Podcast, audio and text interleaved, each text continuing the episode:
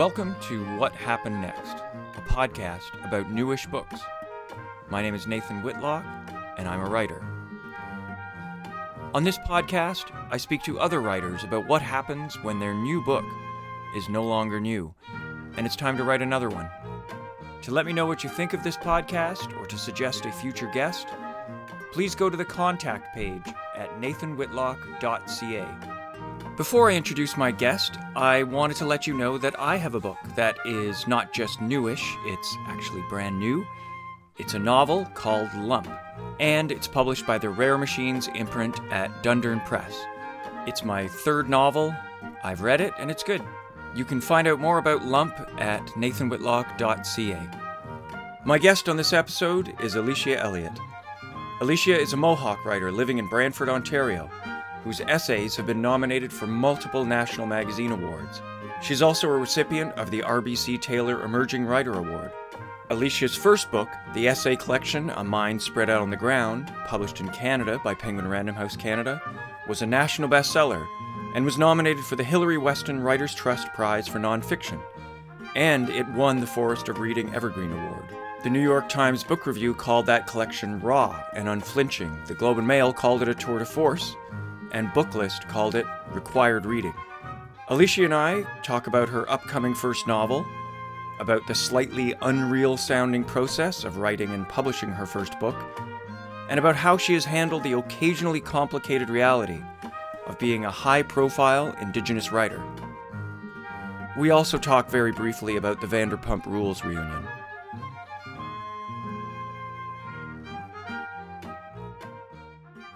I feel like I've caught you at the last possible moment that I can have you on this podcast because you were actually on my list. So I have a long list of people that I wanted to approach as as guests. And I was thinking like we'll get to you and I also thought like I'll ask you once there's a whole bunch of episodes and it looks real and it looks like a big important podcast and you can't say no. But then I heard the, the novel was imminent you have a novel uh, and then she fell is is landing september what is it the end of september? Yeah the end of september. And this is june so i thought oh i have to grab you now. Can you tell me just to start off a little bit about the book? Yeah um about the new book that's coming about out? the novel the, the novel yeah. yeah.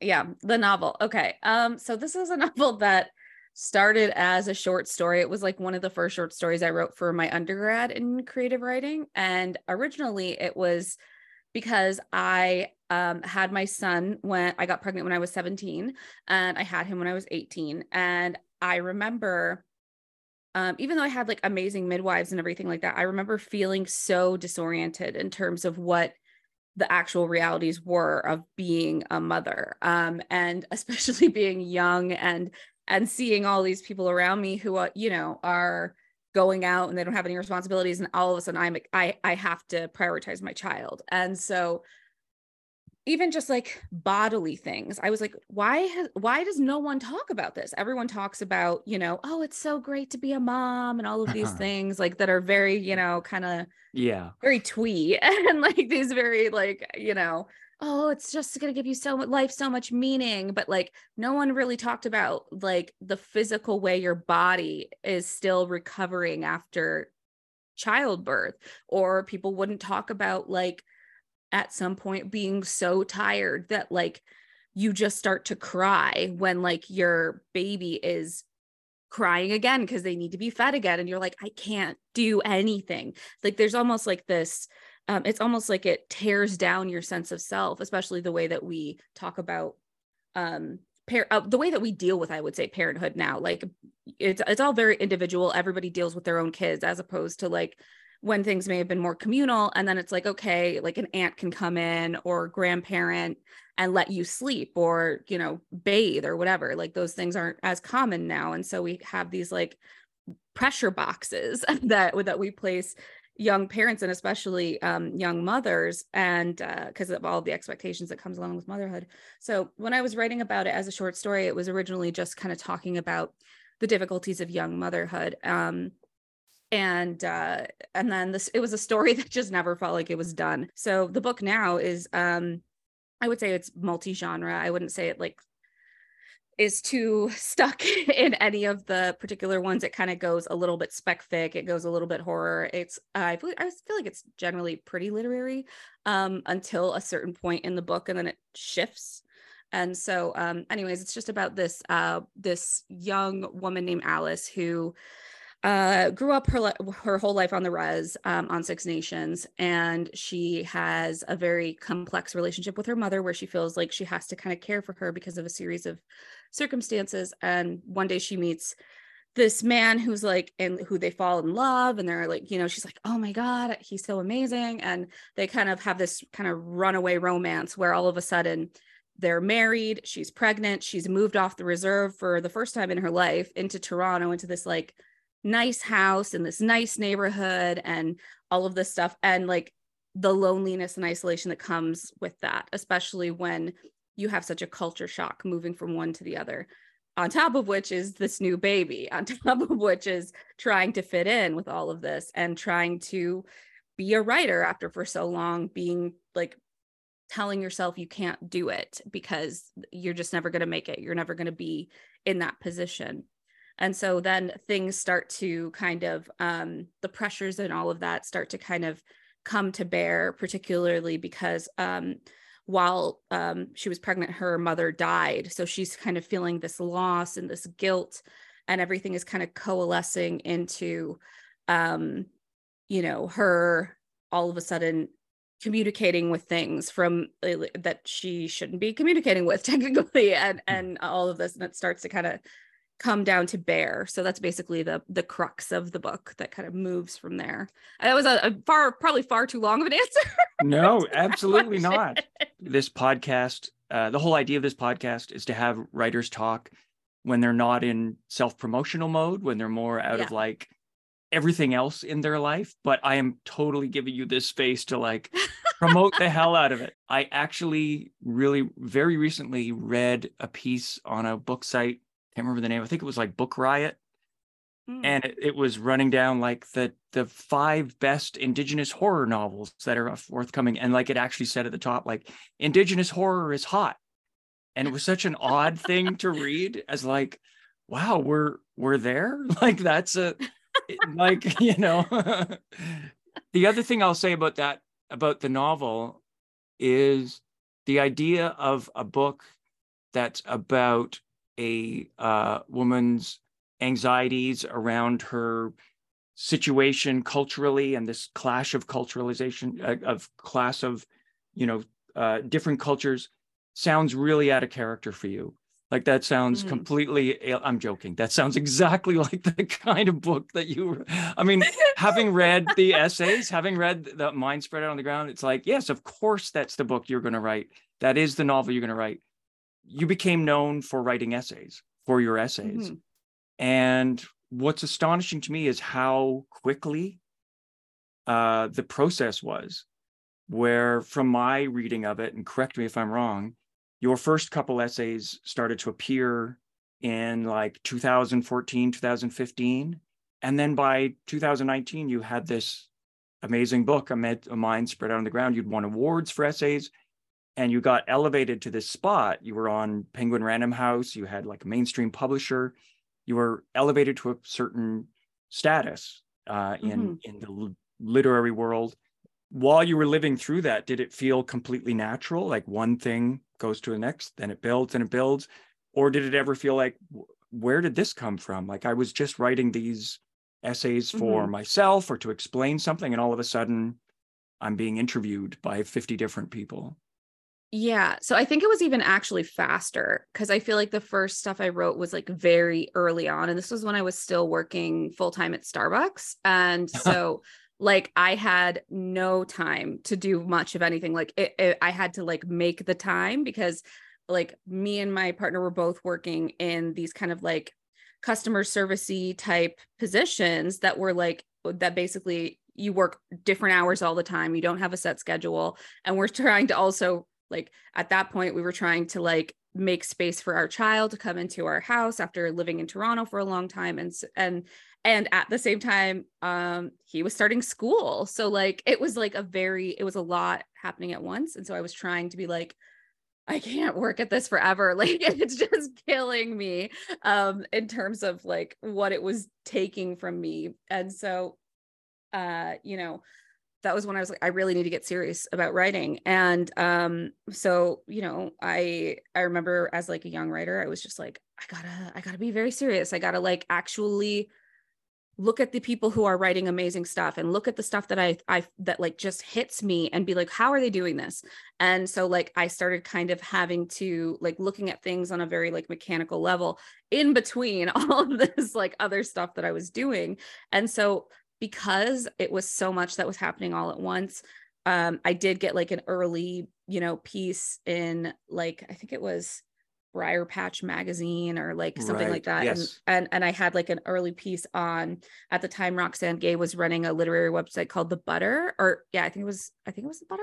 Um uh, that was um happening. And I I submitted a piece to that. And so those were like the first kind of pieces that got published. One was more of like an article uh, on like um, Six Nations Band Council versus the Confederacy Council and all of that. And the other one was a creative nonfiction piece and then from there i was like oh okay like i guess maybe i'll just this seems like a, a, a way that i can better make money than writing short stories and trying to send them out and submit them um, and it seems like i'm getting this form faster than because at the time like i was writing short stories but i still found them very mysterious in terms of how they worked and to me when i was looking at essays they made much more sense in terms of how i could use the form and stuff like that. So I think I just it just like kind of took me by surprise that I liked it so much and that I took to it so quickly and was just like constantly checking all of the stuff. So by the time that like um uh, I had a piece accepted. The Malahat Review had an all creative nonfiction issue, and I wrote a piece that was about um, about being a young mother, um, a, a, like a teen mom. Um, when I had all of these ideas of how of the type of girl I was, and then here here I got pregnant. What kind of girl am I? That kind of situation.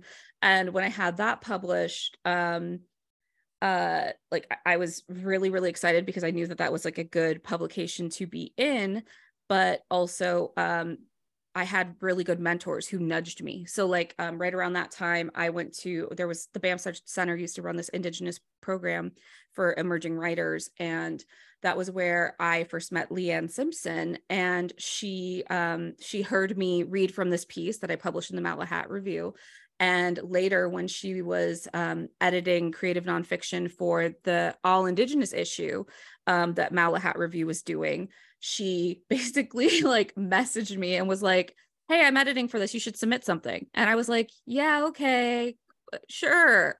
Oh my God. Like she was one of my idols. So I was like, Mhm. I have to write something. Like I have nothing. I have to write something. And so at the time I was super depressed and I was like, well, I guess I'll maybe I'll write about that. And um, that was the essay that became um, the title essay of mind spread out on the ground. But even then I wasn't like there was a point where I was like, maybe I'm just not going to submit. And then she called, she came back and said, Hey, you haven't sent anything yet. We only have like a couple, uh, like this many weeks left.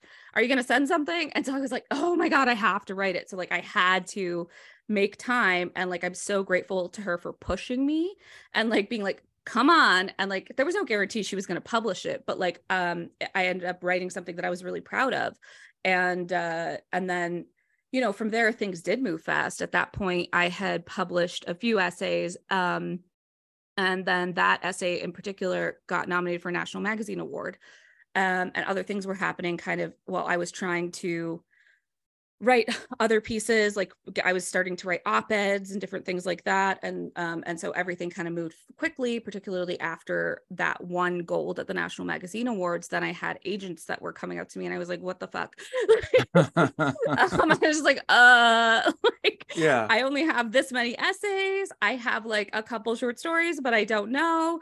And basically that was when, you know, I um I spoke to um a writer at the time, Ilet Spari, who is um who has written a memoir and essays. And she was ta- basically talking to me and she was like, So are you going to be writing like an essay collection? And it for some reason it just didn't click to me. Like I knew I didn't want to write a traditional memoir because that just was boring to me. I don't like the Mhm. whole like concept of like I was a child and then I was a teenager and adult and now the book is done. Like I just hate that form. I feel like it's very boring and it, it forces pe- or like people feel I think compelled to put things in there to fill things out that is boring. and so I was like, that sounds terrible. I don't want to do that. But she's like, well, I'm writing a memoir and essays. So like it, maybe you, you need to think of it as essays that you are writing an essay collection of, and it will cumulatively give an effect um, and I was like, oh, okay, that sounds interesting to me.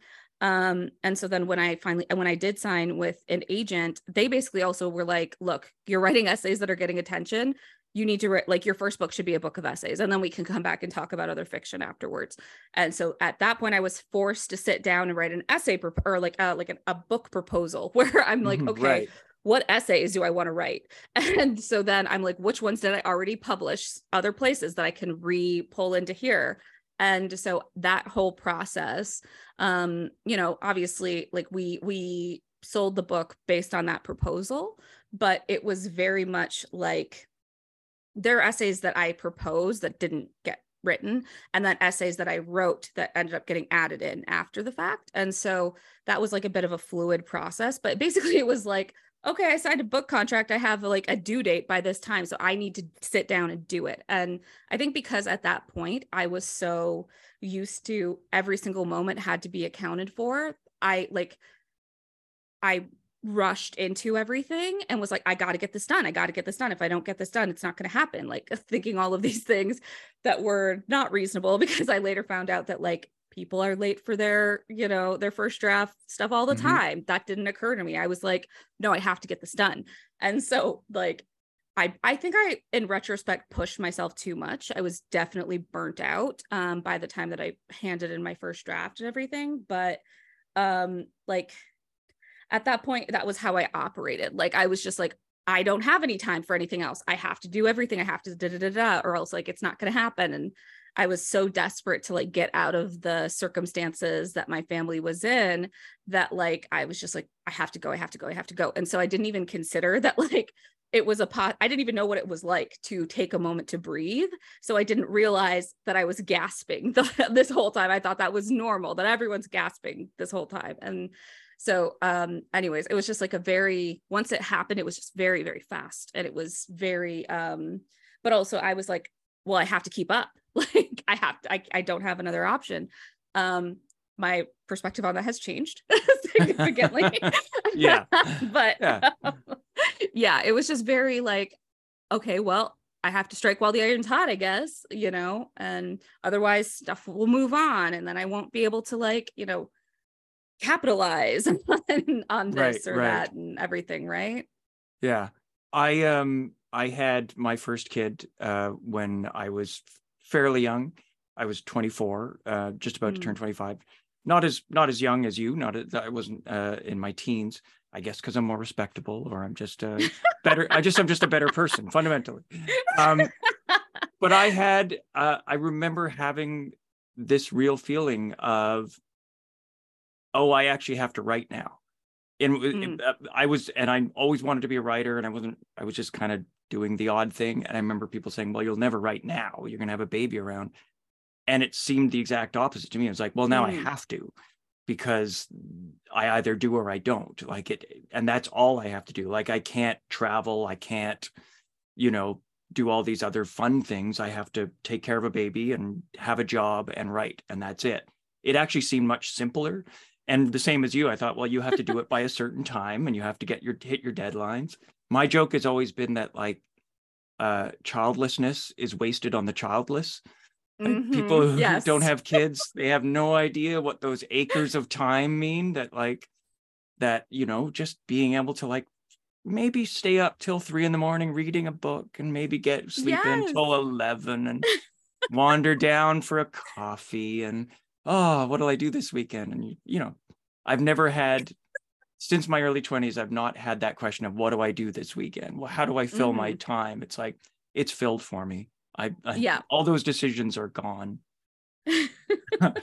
The other thing that's interesting is and i have to say this and and you probably understand this because i'm sure you've are uh, uh, an aficionado of a lot of like terrible movies which is that if you said if if if there was a movie where there was a character of a who was wanted to be a writer and they were like a young mom and they were working at Starbucks and they wrote a couple essays and then suddenly agents started appearing and then they got a book deal like you would watch that and you're like that's not actually how that process works. Like that's so hollywood that's so corny. Agents aren't interested in like someone because they had a couple essays. So it's it is a pretty incredible thing that within this few years you went from in a sense it made you a kind of spokesperson did you feel that pressure the interesting thing is that before I was in the position of writing op-eds, I that was something I came into quite accidentally as well. And at first I was like, I don't know what I want to say.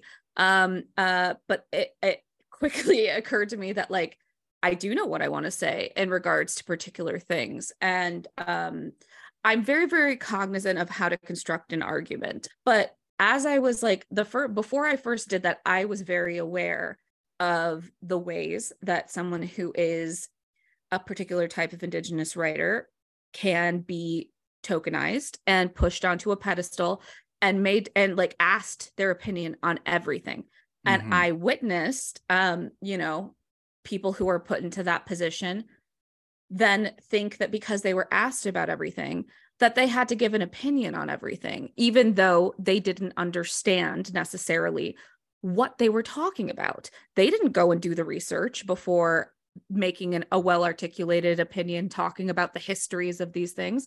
They talked about, they did, they used key terms that made it sound like they kind of knew what they were talking about and they, they were saying something and it sounds good at the time but then when you go back and you're like what is this person actually saying? They aren't saying anything.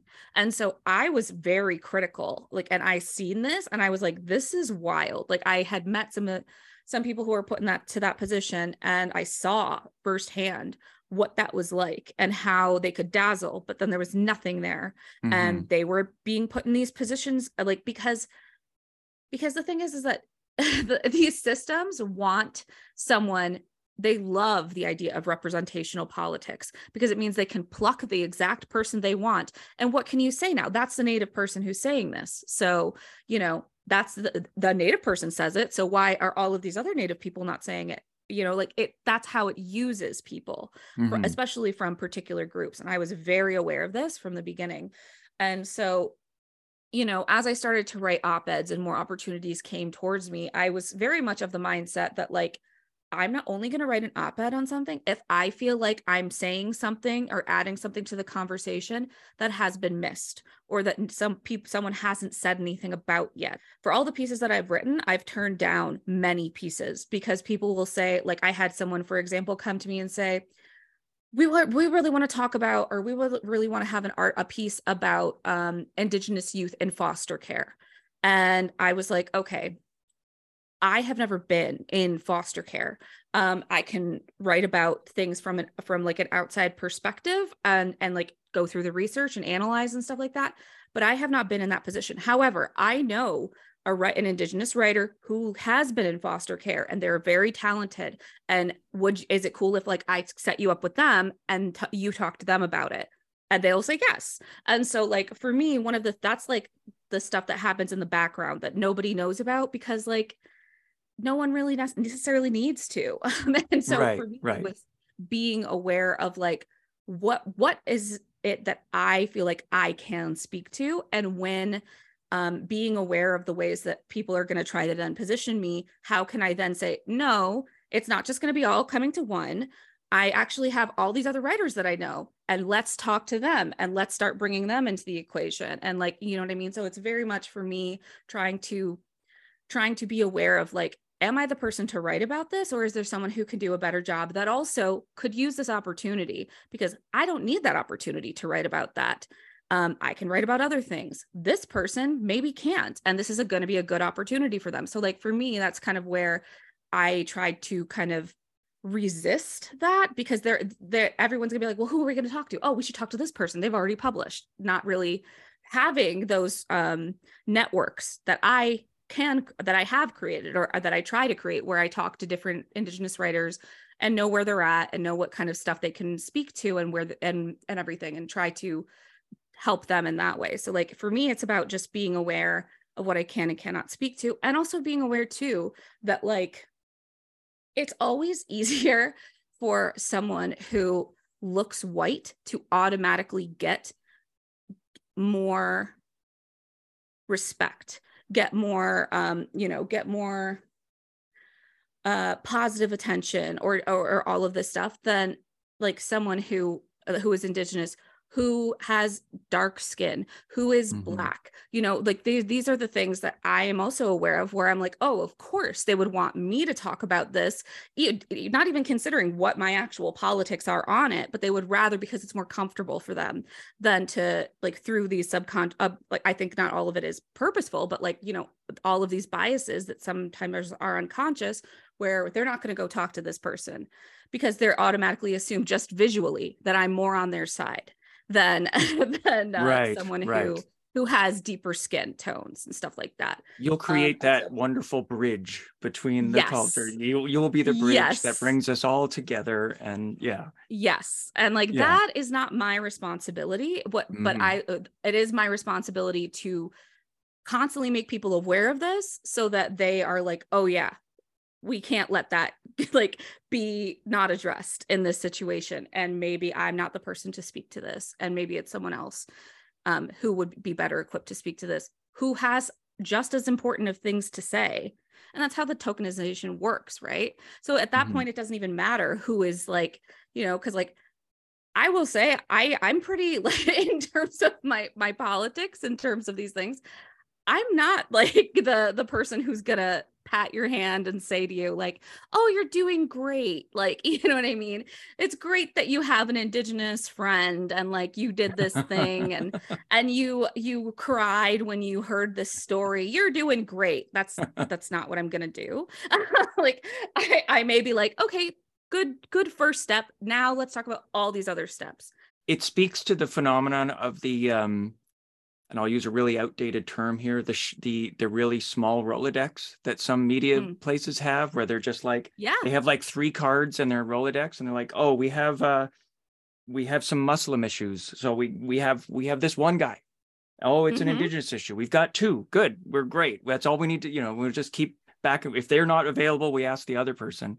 Yep. It's and it's a weird. It's also strange to me that someone would come to you with all of those issues, like anybody who follows you on social media should know that I mean you talk a lot of shit on social media on Twitter.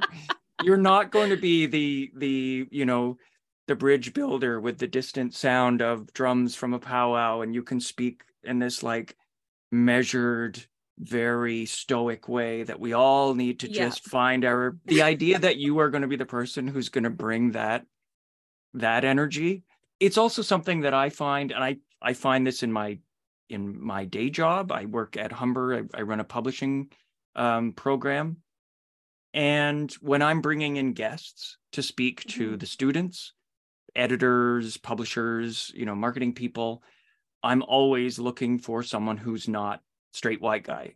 So I'm I I do that because I, I'm a good liberal white middle aged straight white guy. but the, the the problem I come up against is that I will ask somebody, even a friend. I have friends who are editors, and I'll say, "Can you visit my class?" And they're like, "I'm serving on 12 different juries. Mm-hmm. I'm on 18 different like diversity committees." There's so much of that free labor going on because so many mm-hmm. people are asking. So that's a phenomenon too, and you must be faced with that as well, where you're constantly getting asked, "Can you be on this prize jury? Can you be on our committee? Have you manage to kind of be uh, in the same way that you say no, but maybe this other person? Do you do the same thing with those requests, or do you have more of a no? I'm just I'm my time is full right now. Well, I've I, i am definitely someone who had a very hard time saying no um, for various reasons throughout my life, and um, so that's something that I am at this point very very cognizant of and um so if someone is coming to me with something, I have to sit and consider whether I have the time for it, whether I have the energy for it, what this is going to be taking away from in my life that I could be focusing on otherwise.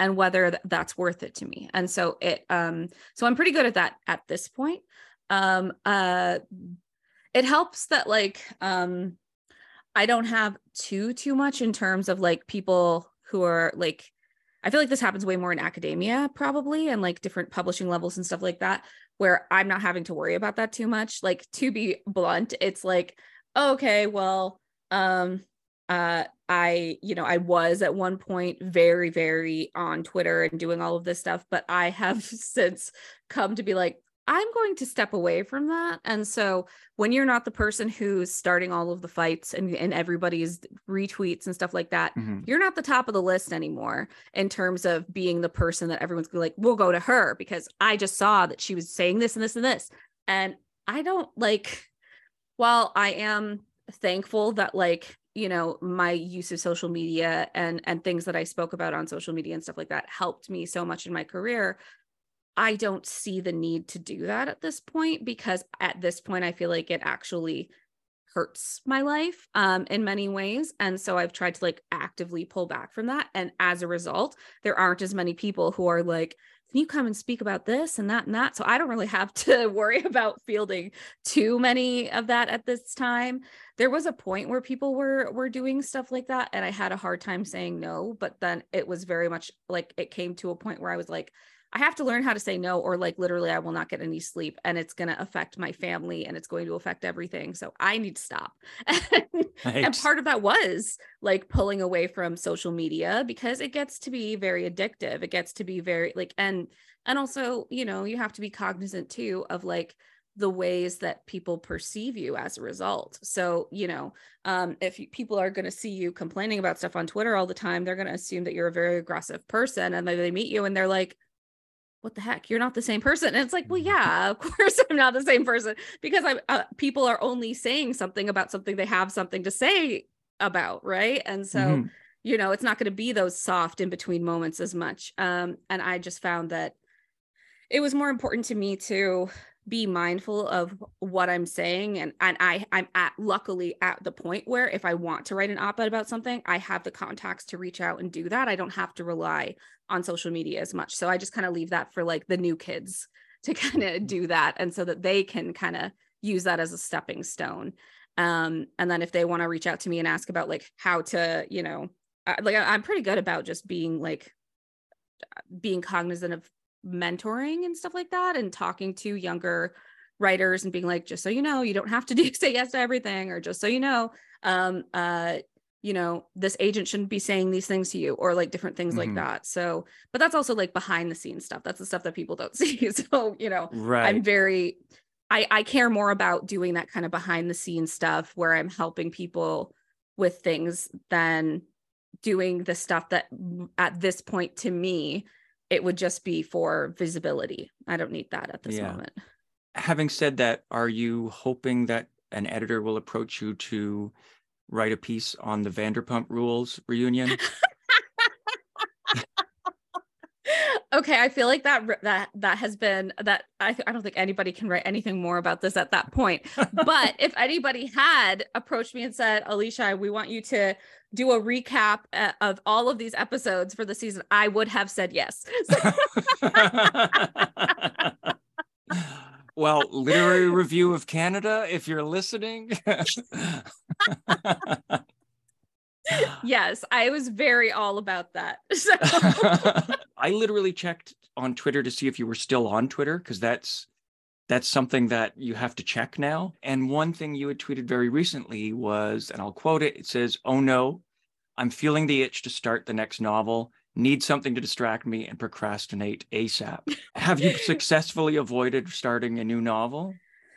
Uh, well, uh, again, I, I had this idea for a while. Um, and so I already wrote a short story that was kind of like the start because I was like, I have this concept, I'm gonna make it, or someone had asked for a short story, and I was like, I can try and use this as an excuse to start getting into that world. And so I already have done that, but I haven't gone back to it since. And now I'm just like, I think it's like it's just it's time.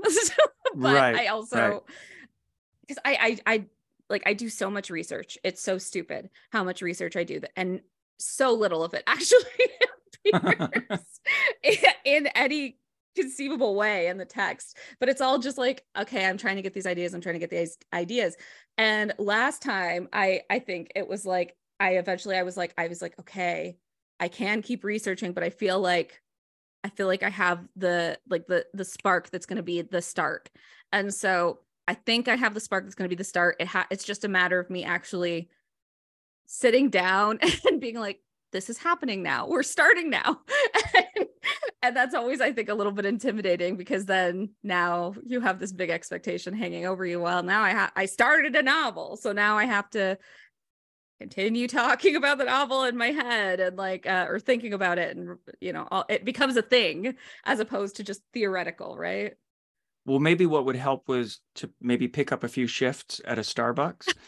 And then it's then you're like you can compartmentalize and you're like today i have to work so i can't work on the novel. Tomorrow i have a day off have to work on the novel. Yeah actually i may do that. They need like, people. need...